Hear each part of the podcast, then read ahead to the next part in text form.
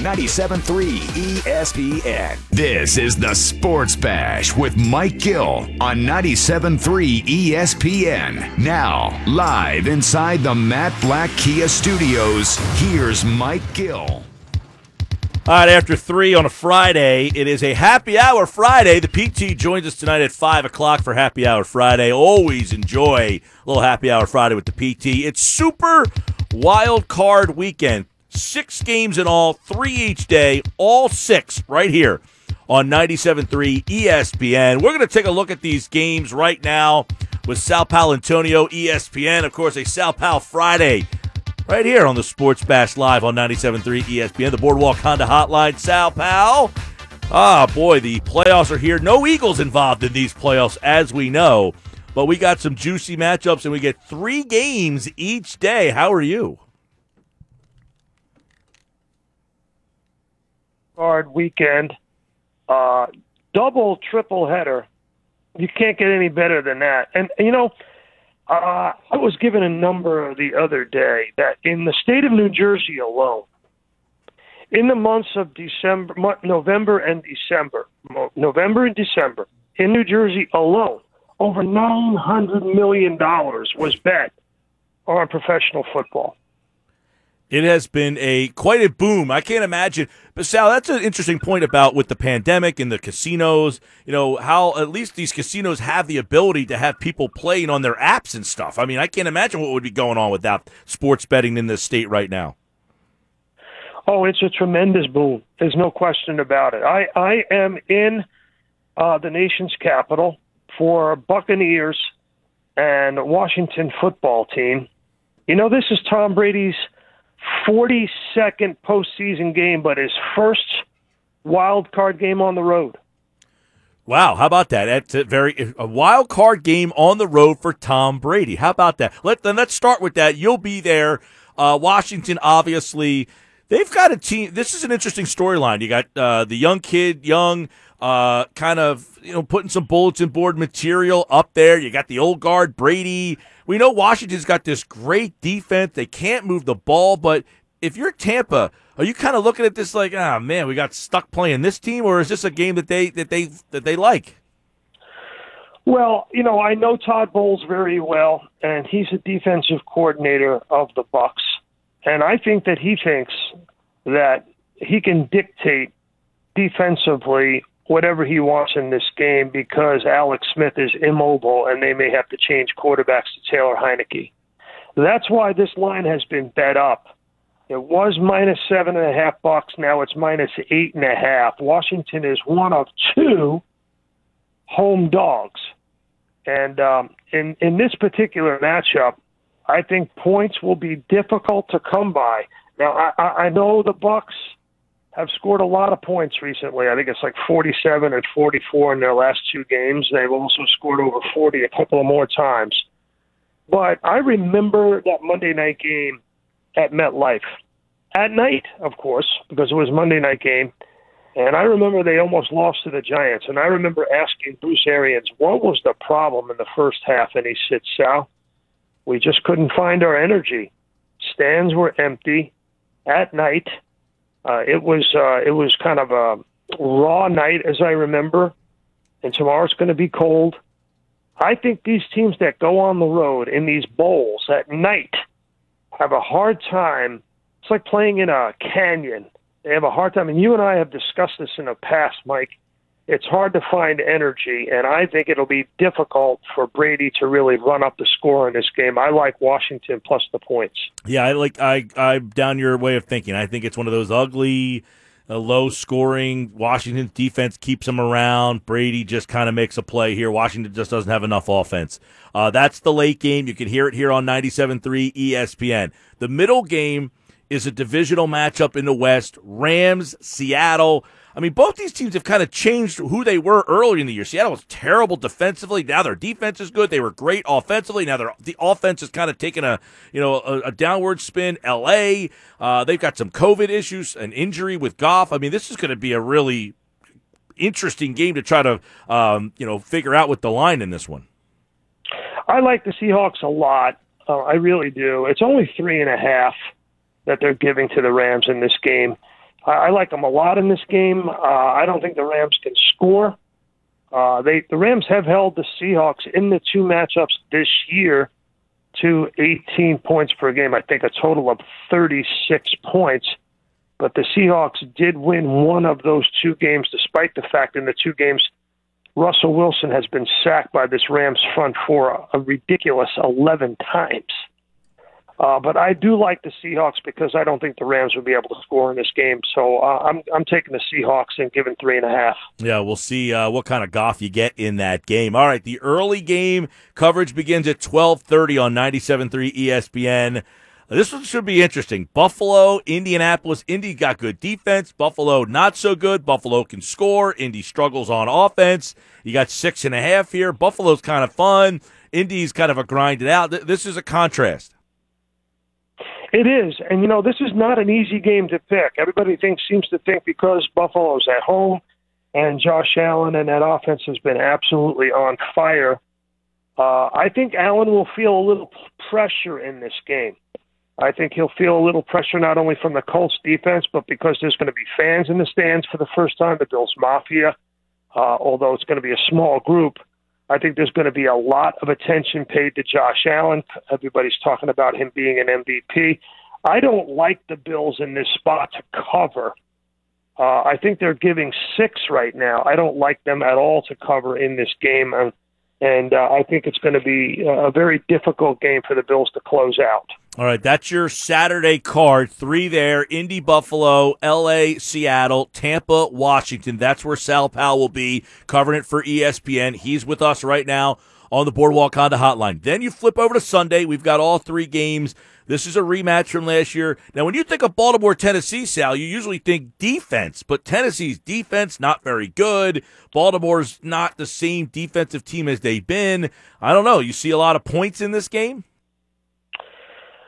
You know, I just don't. Um, the only thing is that the Titans have been able to beat the Ravens in the fourth quarter in the last two matchups, fourth quarter and overtime. They come up with some last minute points, and uh, that that scares me. Uh, if I'm if I'm picking the Ravens, which I'm not, uh, I, I just think that the Ravens have had so much difficulty stopping Derrick Henry and the way the Titans run the ball is not good for the Ravens. They they and we have a piece in the matchup show tomorrow morning, uh, done by um, Greg Cosell that is absolutely terrific, in which Greg talks about the fact that the Titans use pretty much the same personnel.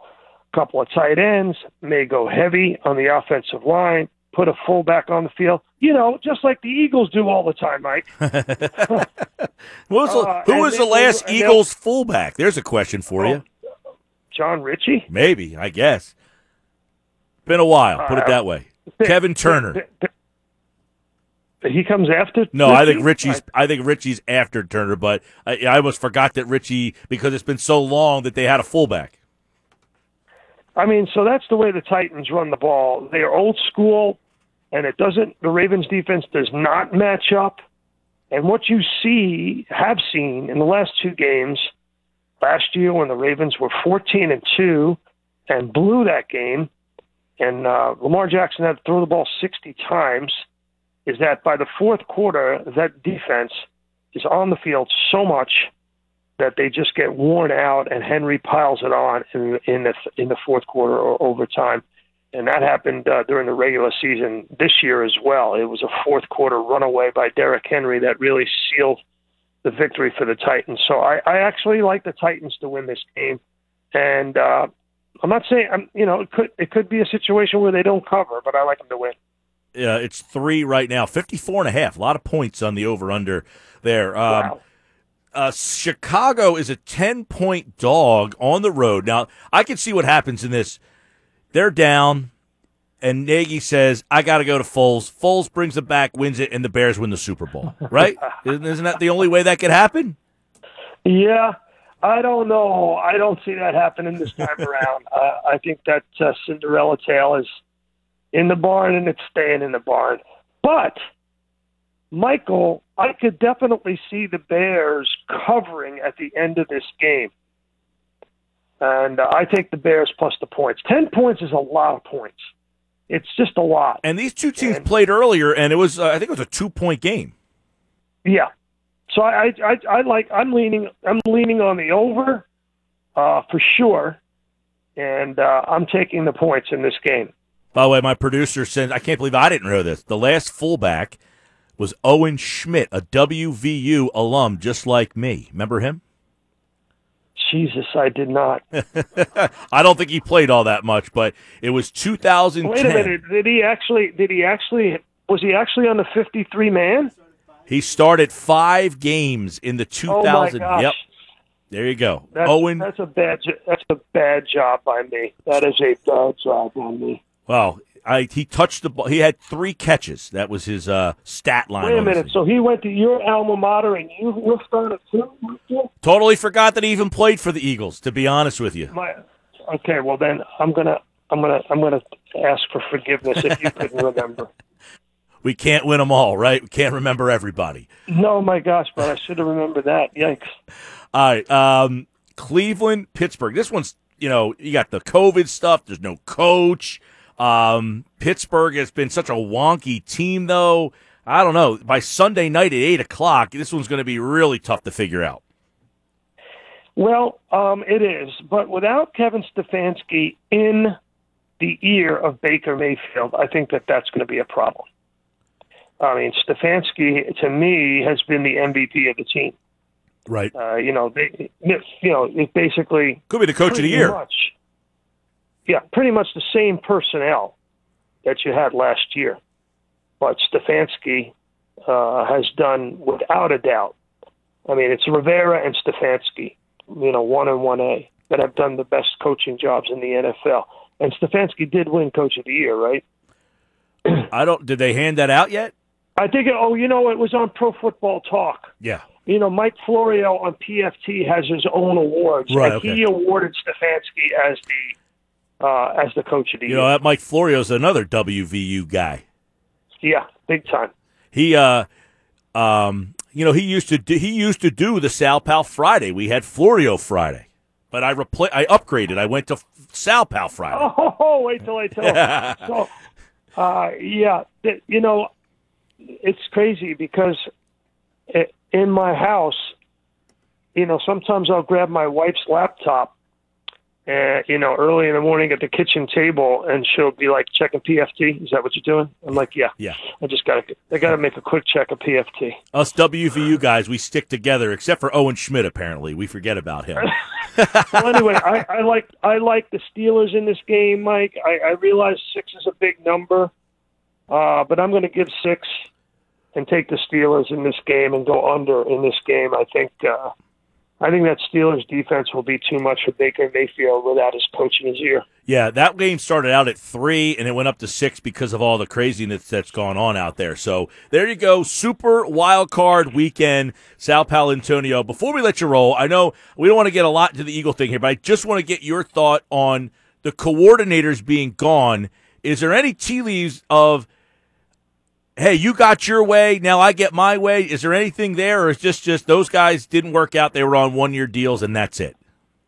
Yeah, I think if you look at who remains, Roseman, Pederson, Press Taylor, they're all represented by the same agent, Bob LaMonte, and um, you know there's a lot to that. Uh, and I think although Marty Mornhinweg was his client, is LaMonte client as well. I think that they are very high on Press Taylor. Hmm. And uh, now, Press Taylor came here with Chip Kelly, correct? Um, geez, I off the top of my head, I don't know, but they are high on Press Taylor. I know that that Roseman, Pederson, and LaMonte, and LaMonte's got a lot of GMs and a lot of head coaches. He's the most Yeah. powerful agent in the league uh, in terms of GMs and coaches. Highly respected really knows what he's doing. And um, you know, Taylor, they view Taylor as a. I haven't heard that he's gotten any interviews at all as a head coaching candidate, and he won't until he gets an opportunity to do what? Be a coordinator. Call, call the plays and be a coordinator. Correct. And I would be shocked, beyond shocked, if Press Taylor is not the offensive coordinator of the Philadelphia Eagles next year um, at least in name only, in the way that Eric Bieniemy was and Doug Pederson was uh, in Kansas City, where you learn under they learned under Reid for a year, and then they started calling the plays on their own, like Pederson did and Bieniemy did. And uh, I, I think the Jets should hire Bieniemy. I don't know what they're waiting for. I mean, yeah, I don't know what the rules are, Mike, but uh, I have a ton of respect for Eric Bieniemy. I would imagine I this is the year he gets a job, and then of course they need a oh, defensive. God, yes. They need an OC. They need a defensive coordinator. It should be a crazy offseason. Uh, yep. Sal Pal will be with us throughout this offseason, getting us ready for the draft. I made a couple phone calls to make that happen. and Michael, just think about it. There's a lot of people talking that at that sixth pick, the Eagles will do a lot of homework on quarterbacks. There you go. There's a little tease of what could be happening this offseason. Sal Pal tomorrow in the nation's he's in the nation's capital now, getting you ready for Super Wild Card Weekend right here on the Sports Bash on 97.3 ESPN. All right, Sal, we'll see you on the boob tube. All right, and we'll talk next Friday, Mike. All right, that's Sal Paolantonio here on the Sports Bash. He, like all guests, appeared via the Boardwalk Honda Hotline. There you go. He uh, gave you a couple thoughts on the games this weekend, but what about that? I am, uh, whew, lost for words a little bit. The last two statements from Sal Pal really stood out to me, Gill. Well, we, you know, typically we do a lot of Eagles conversation with Sal, but we wanted to kind of look at the wild card weekend, and at the end, I said a couple Eagles thoughts. I would be beyond shocked if Press Taylor is not the offensive coordinator next year. He said. I would be so underwhelmed. That would essentially be running it back offensively. You'd be running it back. It's not enough change for me. I'm sorry. I, I just I would be really disappointed if the Eagles went down that road. How about you? Um, I unless they got brought in a, an experienced guy like Caldwell or down that road, I don't know that anybody's going to push my pile. But why can't they do that though? Because they want to call plays. Fair. I just would not be excited about change. I don't think you'd really be changing much. I think you'd just literally be running it back again. Right. Yeah, I, I hear you, but I don't know that there's a hire other than if they say, "Hey, Jim Caldwell's here, an experienced guy," blah, blah, you'd be okay. That they bring in some other guy that's on the Press Taylor level. You just don't know his name as well because he's in another organization, but he's essentially Press Taylor coming from a different zip code. You know, that's a good point. All right, when we come back inside the Sixers, What's next with this COVID situation? Paul Hudrick will tell us coming up. Or maybe he won't. we'll find out next. This is Kevin Harlan from Westwood One. Join us for the NFL Super Wild Card Saturday triple header. First, Philip Rivers and the Colts visit Josh Allen and the Bills. Then, Russell Wilson and the Seahawks host Aaron Donald and the Rams. Finally, Chase Young leads Washington's defense against Tom Brady and the Tampa Bay Buccaneers. If it's the NFL playoffs, it's right here. It's Wild Card Weekend on 97.3 ESPN. Coverage begins at 1230. Progressive presents an interview with your upstairs neighbor. Hey, it's Rick from upstairs. Yeah, I take it seriously. When I play R&B at 1 in the morning, that's me saying, hey,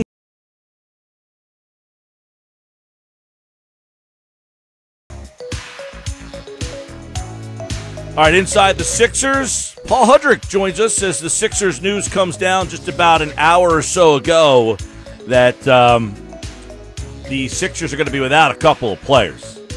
And who are those players? Not really sure.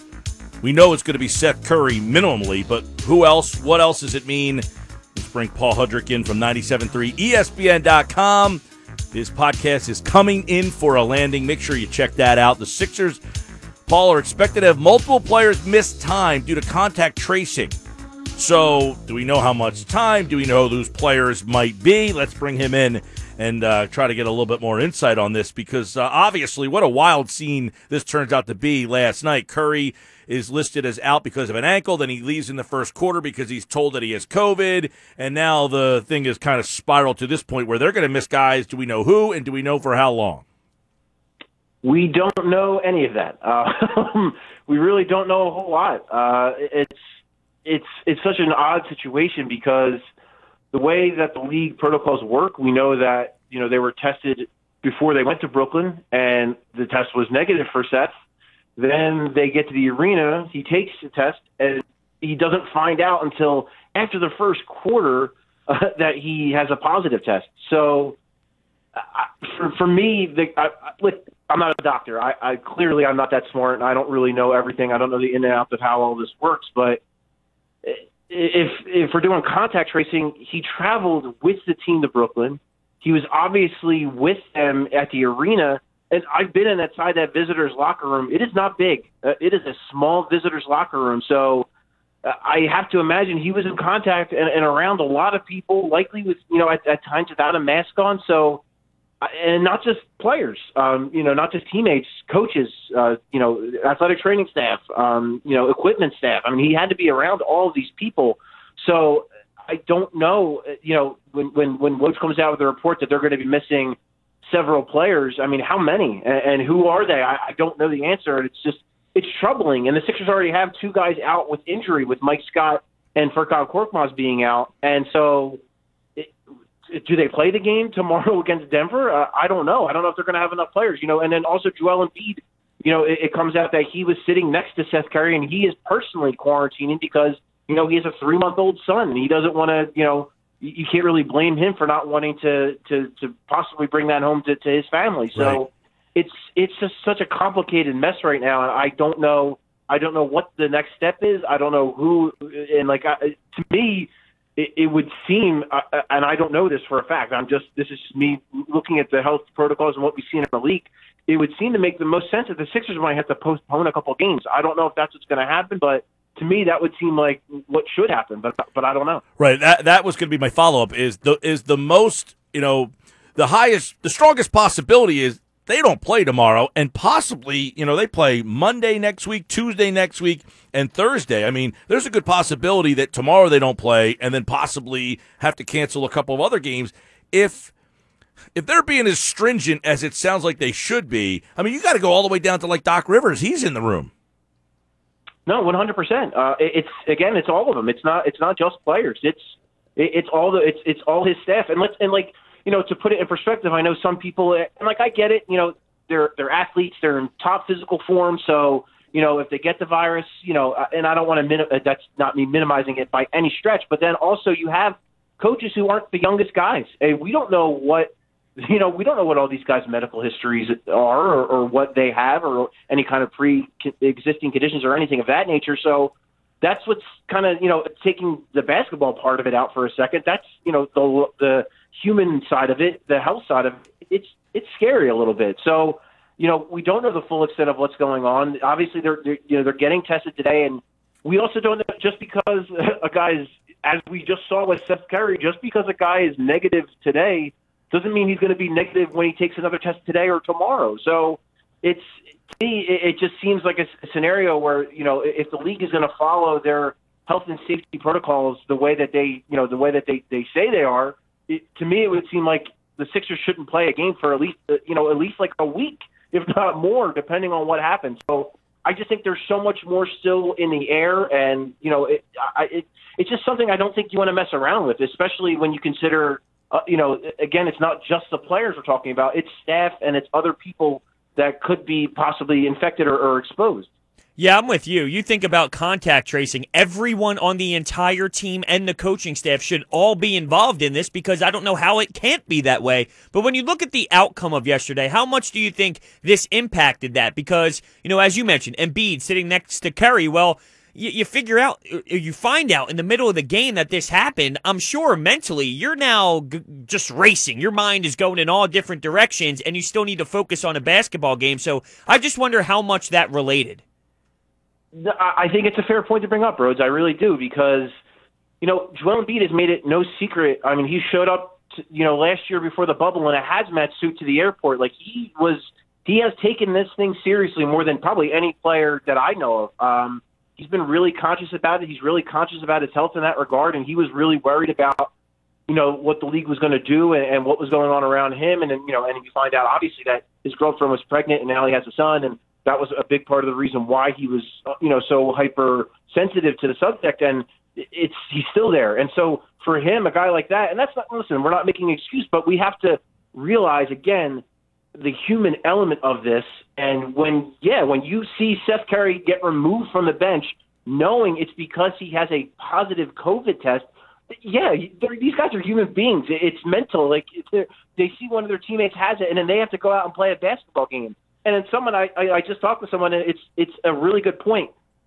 In a weird way, how lucky are they that Seth Curry had an ankle injury and didn't play? There is a possibility that if he was healthy, he would have played the entire first quarter of that game, not knowing he had a positive test.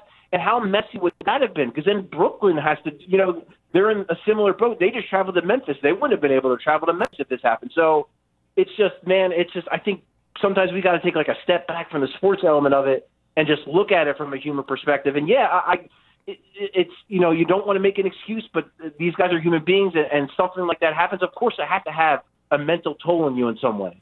So uh, Paul Hudrick's with us inside the Sixers. What do we take from last night? Then I know that no Curry. And I and and I had tweeted out, you know, hey, they got a pretty good, they got a taste of what the team went through last year. No spacing, no shooting, looked clunky. Um, so there's a lot of frustration with what we saw, and it shows you how important having that spacing and Curry, what he means to this team. Absolutely, uh, I, I think that's a big part of it, and then the other part of it is, you know, the second night of back to back, and you know, you watch the end of that Wizards game, they blow a 21 point lead, and Joel Embiid and Ben Simmons had to do some heavy lifting to get that team back and to and to win that basketball game. So, you know, what what what does it look like if they don't blow that lead? and you can rest Joel Embiid and Ben Simmons, and then they're much fresher coming into Brooklyn. Again, these aren't excuses. This is just the reality of what you see around the NBA. I mean, right now, so the Sixers have two losses, both of them in second games of back to back, and both of them down a down a starter. So if we look back at the end of the season and all the Sixers' losses, or most of them are in those kind of circumstances, I think you can live with that. Um, so from a basketball perspective, yeah, I, I, it's and I don't want to minimize the loss. It's a bad loss. Going into Brooklyn, no Kyrie Irving, no Kevin Durant. They need to win that basketball game. I, I agree with people who have said that. It is not a is not a, a, a good. It is a bad loss. It's not something you want to make excuses for. But these things will happen throughout the course of an NBA season. Um, it, I will be concerned if it's a pattern this year. I know some people are, are pointing back to last year, and you know this is what they did. But look, this also they also went into Orlando, which that place has been a house of horrors for them. They went into Orlando and beat up on the Orlando Magic, blew them out wire to wire. Uh, then they came home and took care of business against a bad Charlotte Hornets team, beat them twice wire to wire, back to back. So uh, there are signs that that they are, you know, that they that, that they're not playing down to opponents, that they are taking care of business. This is a bad loss, but I think everyone just needs to kind of keep it in perspective um, they weren't going to go 71 and one. Uh, you're going to lose games that you should win, and you see it around the league so far with, with how weird the season has been, the short off season with all the protocols and everything. You see, you know, you right now the Knicks are five and three. I mean, how many people predicted that? I mean, it's just it's a weird way to start the season. So I would say it's a bad loss, but don't overreact. It's it's a very long season, and the tough tests really come up ahead. What are your thoughts on the defense, though? And, and I understand that, look, it's going to happen. You're not going to have it every single night, but you are seeing common trends, and this team was supposed to be built for their defensive ability to kind of start their offense, and they allowed 136 to Washington and 122 to Caris LeVert and Joe Harris being the top dogs. I just feel, look, open shots, you're not going to hit them every night, but defense should travel. Agreed. Uh, uh, less concerned, uh, uh, as weird as it sounds, I'm less concerned about the Wizards game because, um, I, I listen. I don't care what you do to a guy. Sixty. Bradley Beal was also just ridiculous that night. He was on fire. Uh, I'm not like maybe, maybe he shouldn't have gone for 60, but he was he was having a big night. It was just one of those nights. Guys have those. Um, and it also was just Washington as a team. They can score. Uh, they can't defend, but they can score. And I think a lot of what happened with them blowing that lead is because the lead was so big and they were shooting so well. I think they sat, and Doc Rivers said this was last night. They sat back on it, and that's what allowed Washington to kind of creep back in the game. What's bad about last night is you were never ahead, um, and you still allowed Caris LeVert and, and Joe Harris to kind of go off. And yeah, I, I think a lot of guys, what they pointed to, what Doc Rivers and Danny Green both pointed to last night was just focus, uh, a lack of focus on the kind of those little details that have made them so good um, for, through the first few games of the season. So uh, uh, it's it. I, I don't want to say, like I said, the, I'm less bothered by the Washington effort as I am the the Nets' effort last night, like you already said, without their two best scorers, two of the elite scorers in the league, and to allow Caris LeVert, who is a good scorer, who is a good player, but to allow him and Joe Harris to just kind of go off, yeah, it, it's bad. Um, again, I, I will worry if it's a trend, if it continues, if we see that kind of play against some of the better teams and better offenses in the league. Yeah, uh, then I'll I'll be concerned if, if it's a growing thing and it continues to happen. All right, Paul Hudrick, we'll leave you with this. You know, a lot of people are kind of, uh, you know, you see Ben when there's some guys down, and he did not have a great game last night. And you know,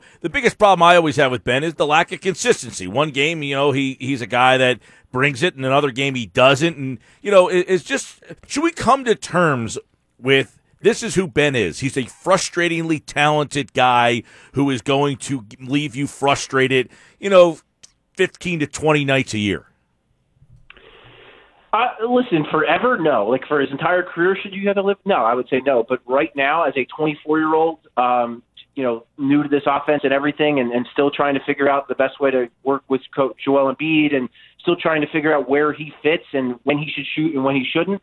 Uh, yeah, it's it's going to be frustrating, and I think anyone who was expecting him to come in and start taking, you know, five threes a night, that that never seemed like a reality. It never seemed like a thing that was going to happen. But here's the thing, too if you want Ben Simmons to shoot, and I get it, I get why you want Ben Simmons to shoot. You're going to have to live with that shot that you saw last night where he took that three and completely missed. That's going to happen. Um, if you want Ben Simmons to shoot and you want him to get better at it, you're going to have to live with messy results. You're going to have to live with ugly results. Same with him driving to the basket. I I saw you know the last couple games there were moments where he drove to the basket and it just, he came up empty. Either he missed it or maybe he thought he was fouled and he didn't get it. But whatever, you're if, if you want him to grow, if you want him to start scoring and get to the basket and shoot more, you have to live with the growing pains. Um, so that's that's kind of the double-edged sword you're kind of dealing with as, as a Sixers fan. Because too, listen, you're trying to win basketball games too. So as much as you want Ben Simmons to grow, and as much as growing will help you win games, um, sometimes him not doing that and him just playing more of that facilitator role and just playing strong defense, that's what they need him to do to win. So it's a it's kind of a tightrope to walk and yeah, it, it's going to be frustrating, and I and that's it's part of the frustration you're going to have to live with with Ben Simmons while he continues to grow. Um, if this is the same conversation we're having like two, three years from now, th- then I'm a little more worried. But right now, I think yeah, this is the player you're going to have to live with for the rest of this season at the minimum. All right, uh, Paul Hudrick, of course, Sixers and the Nuggets have a three o'clock little matinee in Philly. We'll see who's available, who's not, how long. We'll try to get more of those answers. But all we know is Seth Curry has tested positive, and there's some contact tracing. And I would be pretty surprised if you see Joel Embiid play. We'll see who else. Uh, follow at Paul Hudrick on Twitter. For more on the Sixers, go to 973ESPN.com. And he, like all guests, appeared via the Boardwalk Honda hotline for today's edition of Inside the Sixers. Paul, thanks, man. You got it, Mike. Anytime. Yeah, man. He'll be back on Monday for Inside the Sixers right here on 97.3 ESPN. There you go, man.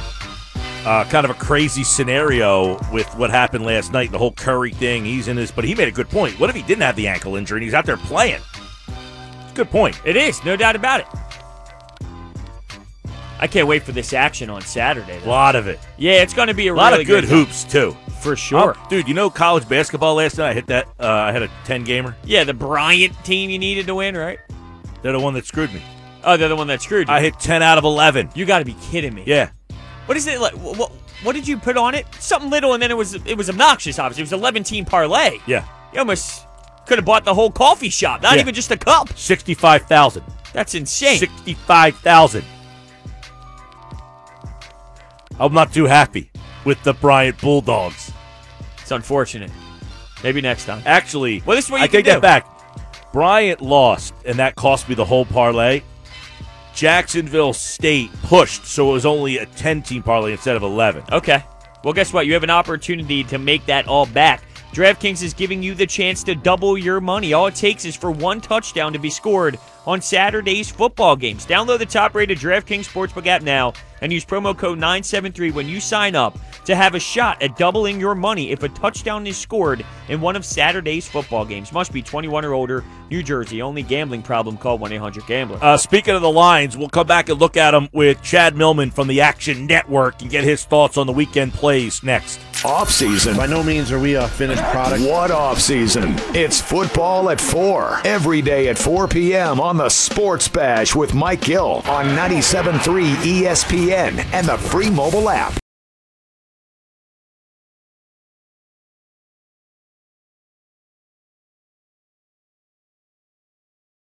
SPN. All right, Super Wild Card Weekend right here on 97.3 ESPN. Yes, you can listen to all six games. If you're in your car and you're making like a long drive all throughout the state of New Jersey, maybe through Delaware, you can just keep us on starting at 12.30 tomorrow all the way through about midnight on Sunday night. And you'll hear all six games right here on 97.3 ESPN. Let's get Chad Millman's take on the games on the action from the Action Network. Chad Millman, their Chief Content Officer, and he joins us now on the Boardwalk Honda Hotline. Smash it, smash it, smash it. Chad, how are you? I'm good, brother. Happy New Year. Same to you. It's good to uh, talk to you again. I missed you a couple of times while I was off, but feels like old times here. We got playoff football though, and uh, man, some very intriguing lines to start this thing off. Man, I look at this uh, Saturday slate. I got Buffalo and the Colts, and right off the bat, I'm like, man, Buffalo's given a touchdown. They they're really putting a lot of faith in the Bills in this. Uh, you know, I know they made the playoffs last year, but you're a touchdown favorite over a good Colts defense. Yeah, I think what you're getting here really is a little bit of public perception.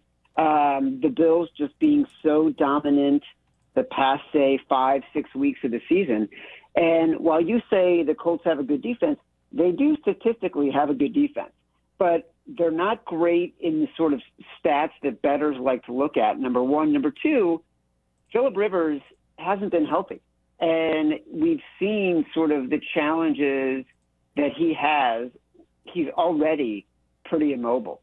You give Philip Rivers an injured toe, and that affects everything that he does as a passer.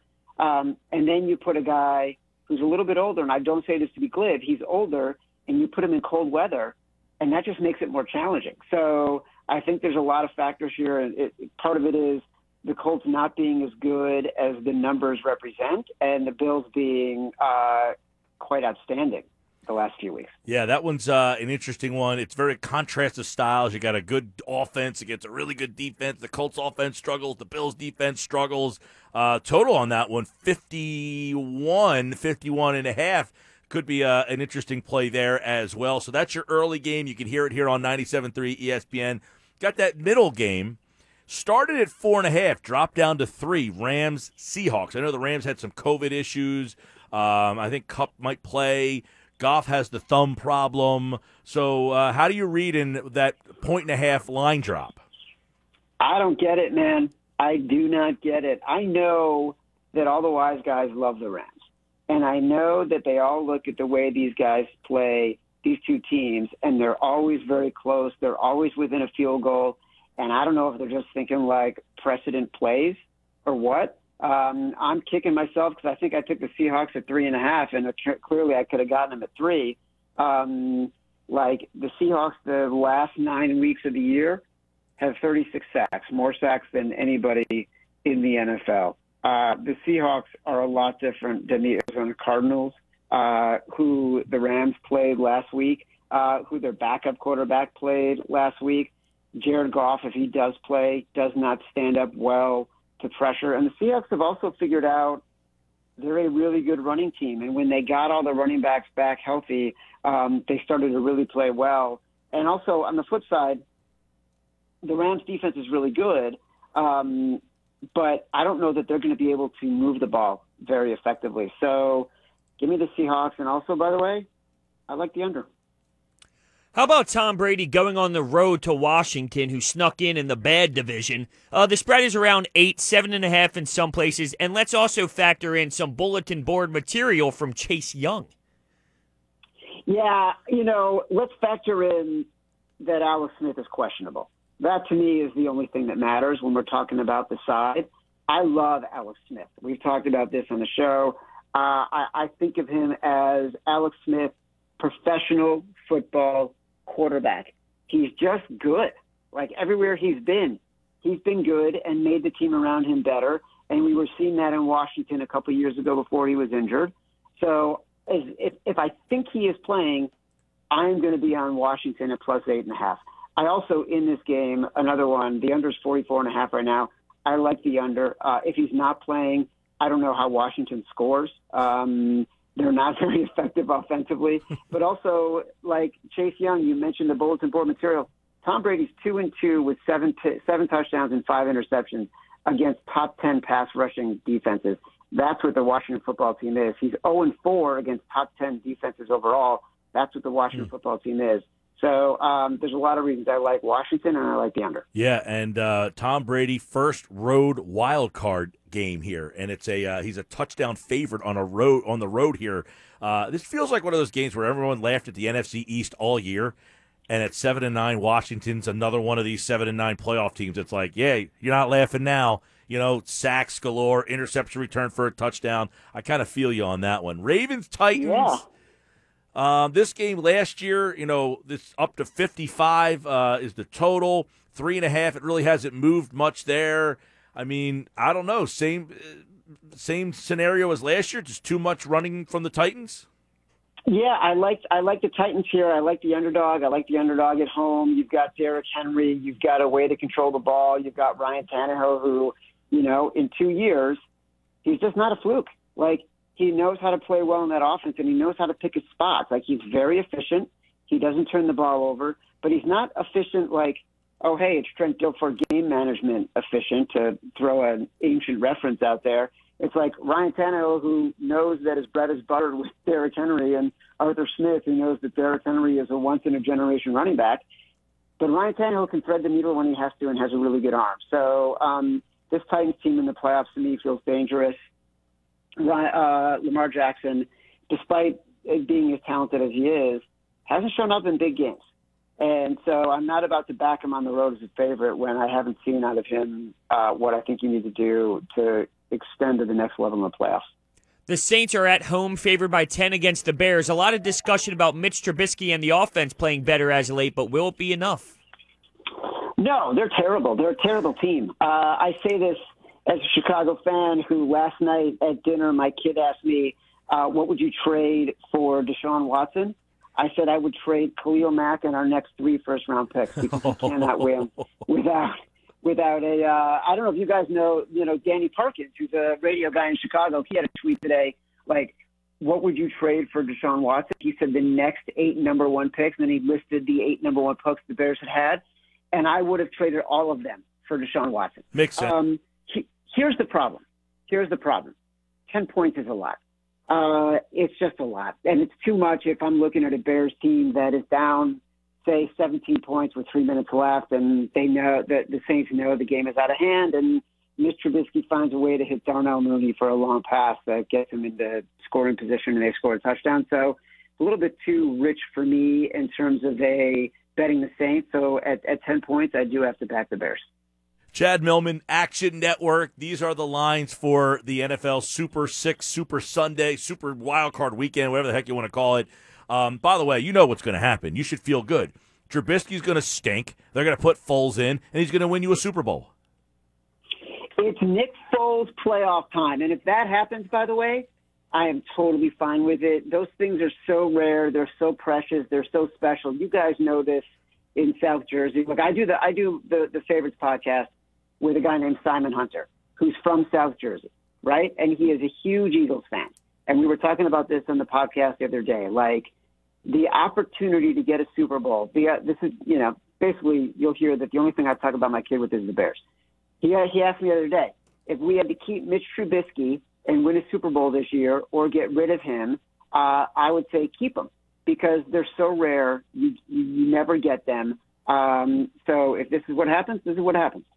All right, last game on the card. It is uh, Brown Steelers. Open three and a half, jump to six when I guess the COVID stuff.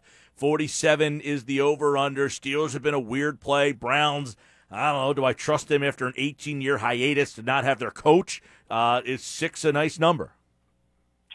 Yeah, I would bet it up to seven. Um, I'm surprised it actually hasn't moved there.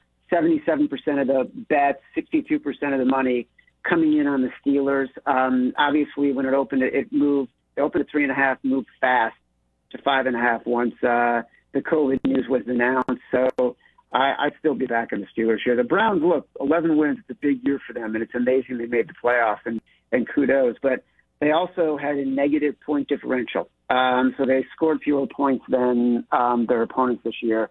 They did that with 11 wins last week against this team, a Mason Rudolph team. They were outgained by the Steelers offensively and only won by two points. So um, I don't have a lot of hope right now for the Browns. All right, Chad Millman, Action Network. You can uh, check out all the lines for everything college basketball, uh, the national championship game, NBA, and of course, all the NFL. Your favorite play of the six games this weekend is? Let's do Washington football, Tampa Bay Buccaneers under 44 and a half. Washington football under. Okay, I like that. I, I see like 22 6, 22 9, something like in that range there. Although I wouldn't be surprised if Washington won that game. There you go. He likes wow, you th- I was going to say, you think Washington's going to beat Tampa by 13 points? No, no, no. I I, I like Tampa. I'm- like I'm kidding. Yeah, I'm okay. kidding. But I wouldn't be surprised if Tam- if if Washington actually won that game. So there you go. That's uh, his favorite play of the weekend. Check out all the lines, the the uh, action over at actionnetwork.com. And of course, uh, you can listen to all the games right here on 97.3 ESPN. So smash them, Washington. Do it under. Chad, take care. You, great talking to you, fellas. All right, he like all guests appeared via the Boardwalk Honda hotline. I, I kind of do like Washington. I understand where you're coming from. We talked about this before. It seems like they're just going to hang around. They'll be maybe like seven points away the whole game, and maybe you just wonder can that defense get that one big turnover? The, the line just went up. It was seven and a half at the beginning of that conversation. It's up to eight on DraftKings. It's eight at PointsBet. It's seven and a half on BetMGM. It's seven and a half on FanDuel. He made a big point though about Alex Smith. Would you feel the same way if Alex Smith is not in the game? Or you just think, look, I it's think just one of those defense- games anyway, right? You Yeah. just you, you have that vibe where it seems like it doesn't matter who's playing. They, they're going to hang in there. You heard what Sal said. The night game in Washington going to be an empty place, cold. He said Buccaneers last time had trouble. I remember that game that he was talking about where it was just like a night. I think it was like a Sunday nighter or a Monday nighter, and they just looked terrible. They just couldn't get the energy up. Big eight o'clock game Sunday, uh, Saturday night, empty building against a team that's seven and nine. It's so NFC East for them to win the game, isn't it? I guess you're right. Uh, Sal Pal said he'd be beyond shocked if Press Taylor wasn't the OC. What's Adam Caplan think? We got football at four coming up next here on the Sports Bash Live on 97.3 ESPN. And by the way, it doesn't seem that that would be a popular decision by the Twitter followers.